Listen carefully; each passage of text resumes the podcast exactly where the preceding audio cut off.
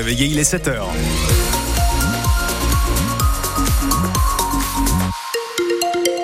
vous dresse un, un, petit bilan rapide de la météo, Cécile, pour aujourd'hui. Je sens que ça va pas être fameux. Non, c'est pas génial. De la pluie ce matin, il y aura un petit peu d'éclaircie quand même. Ce sera timide. De la pluie cet après-midi. Bon, bah, c'est un temps pourri. On fait le point à la fin de votre journal de 7 heures. Cécile Dacosta, le PJT, c'est l'école de journalisme de Tours.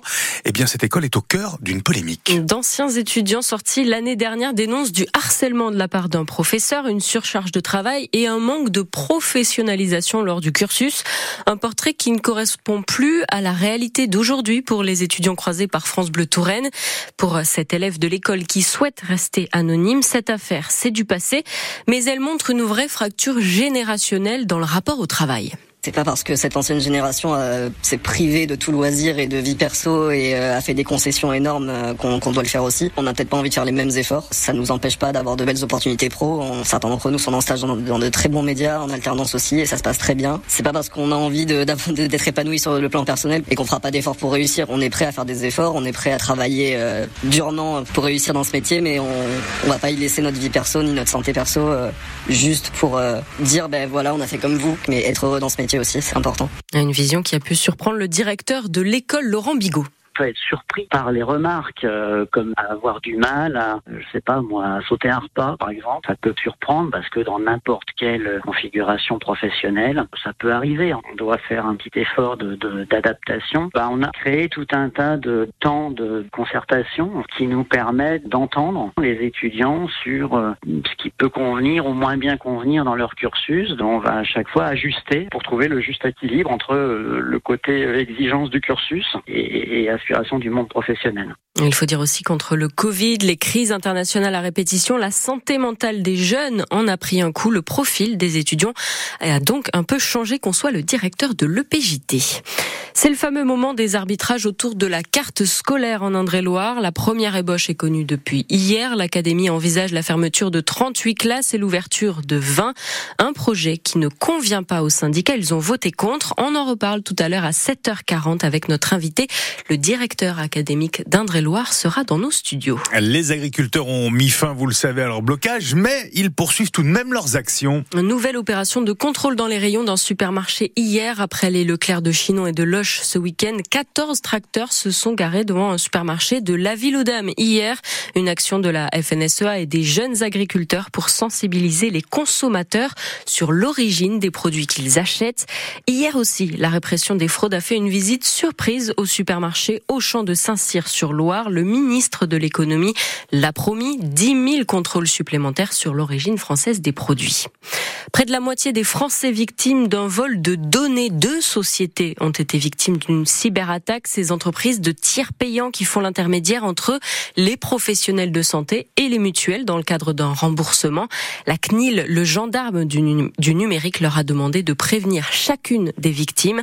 Leur nom, numéro de sécu ou encore nom de leur mutuelle ont été volés, mais aucune information bancaire ou liée à un dossier de santé n'a été dérobée selon la CNIL. On en parlait avant-hier à 8h15 hein, sur France Bleu Touraine. Le CHRU de Tours recrute. Une cinquantaine de postes à pourvoir et le CHRU en profite pour publier plusieurs vidéos de salariés.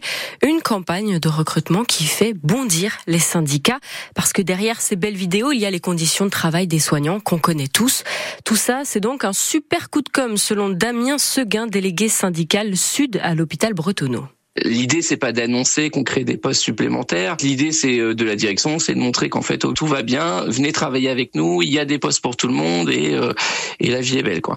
Donc nous, ça nous fait un peu rire, enfin rire, rire jaune. On accompagne tous les jours euh, des agents qui sont en souffrance, qui sont en grande difficulté, des équipes qui sont en sous-effectif avec des charges de travail toujours très importantes et surtout des contraintes de plus en plus de pénibles à supporter.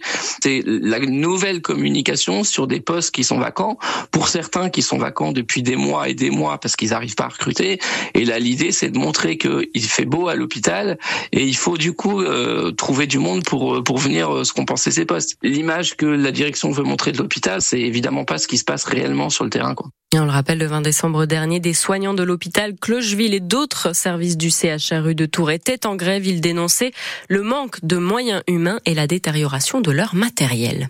François Bayrou n'intégrera pas le nouveau gouvernement. Le président du MoDem dit avoir refusé un poste au ministère des Armées, faute d'accord profond sur la politique à suivre. Ce sont ses mots. On attend d'ailleurs toujours la fin hein, du remaniement pour connaître le nom des ministres délégués et des secrétaires d'État. L'année 2024 commence finalement comme 2023. 2023, c'est terminé.